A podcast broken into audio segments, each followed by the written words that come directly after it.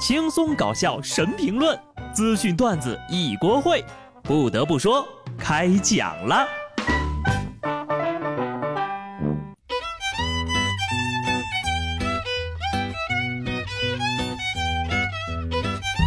Hello，听众朋友们，大家好，这里是有趣的。不得不说，我是机智的小布。今天呢是三月八号妇女节啊，不是，现在应该叫女神节了哈。先祝各位美丽的女性朋友节日快乐，身体健康啊！然后呢，我想批评一下有些卖东西的商家哈，这一年到头，从新年大促到年终优惠，基本上是天天大减价呀！你们不考虑考虑女同志熬夜对身体不好，也得考虑考虑大老爷们儿的钱包吧？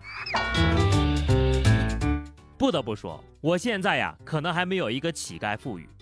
河南叶县一位刚发完工资的小伙儿呢，一段吐槽的视频引发了关注。小伙儿说呀，自己才发了工资，在路上碰到一个乞丐，就随手给了他两块钱。结果没一会儿去银行存钱的时候，又碰到这个乞丐了。他存了一千，乞丐存了五千。更让男子觉得过分的是，这位乞讨的老人呢，竟然还是银行的 VIP 客户。随后呢，经过警方的调查，老人年过七旬。家有妻儿，存款二十万，名下四套房。因为怕苦怕累，不愿意在家种地，成为了一个专职的乞丐。现在呢，因为涉嫌诈骗被行政拘留了。在听节目的各位，有几个算几个，可能大部分人都没有他有钱吧。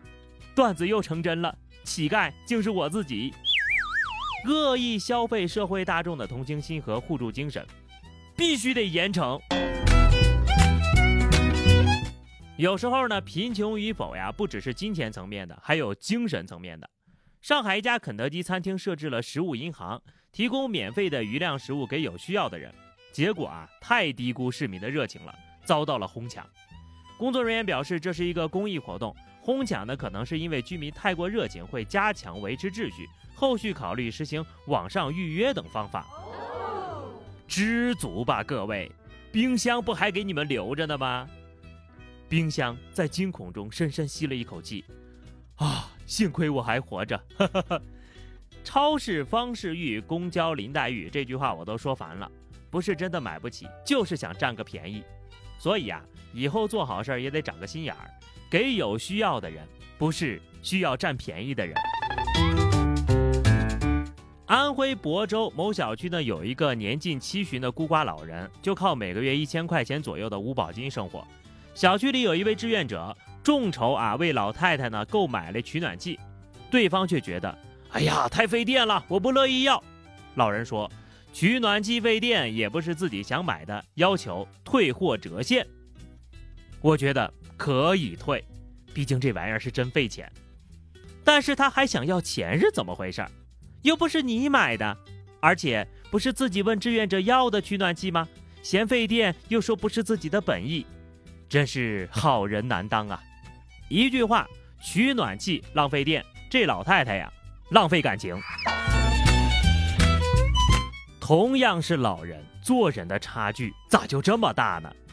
淄博八十九路公交车乔庄站务室，一位老人连续十天给八十九路公交站务室点外卖。原来呀，这位老人呢，经常乘坐这趟公交车，由于腿脚不便呢，驾驶员总是会停下来扶他上车，还送他过马路。为了感谢公交司机们，老人便点了爱心外卖送给他们。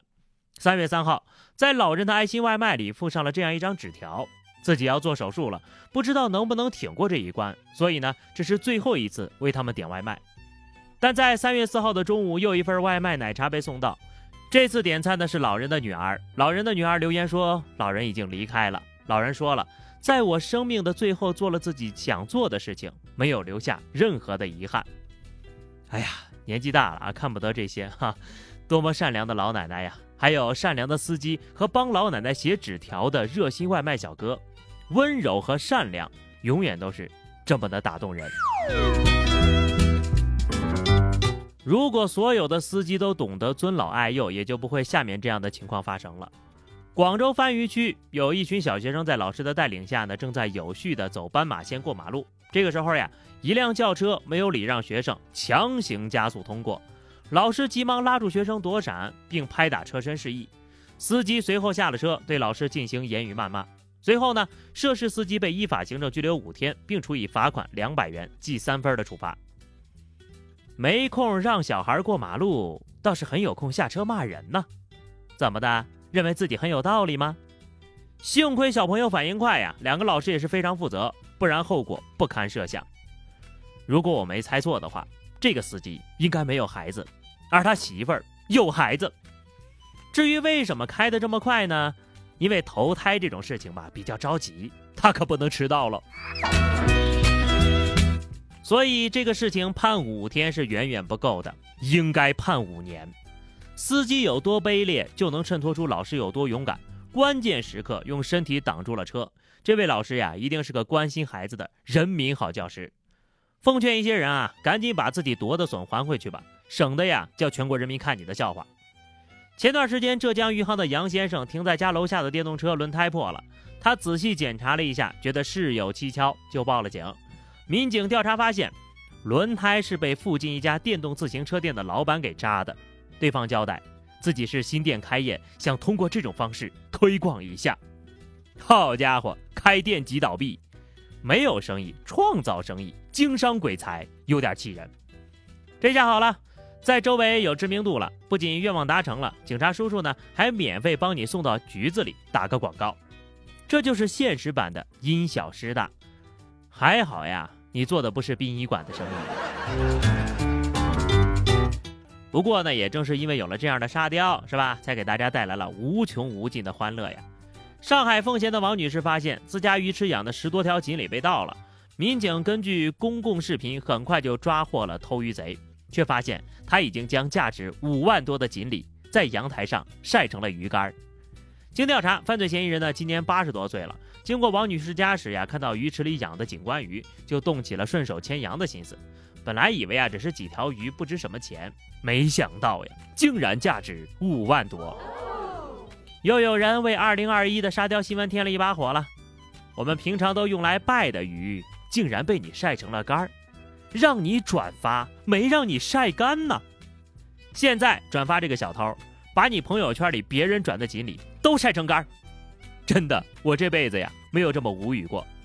这个故事呢也告诉我们，随意伸手到陌生的领域，可能会承受生命中不能承受之重。就比如买基金的朋友，老鼠都比你懂基金。有一个奥地利人呢，曾经做过一个实验，他把外汇期货的实时价格转换成钢琴的音符，价格涨，音调就高一些；价格跌，音调就变低。随后呢，他就给小白鼠们播放市场行情的信息，让老鼠们预测下一个音符是高是低，预测对了就自动投食，否则电击。这群老鼠呢，每天持续训练五个小时，连续三个月之后呢，他把胜率小于百分之五十二的老鼠给淘汰了，剩下的精英老鼠互相交配，优选出第二代。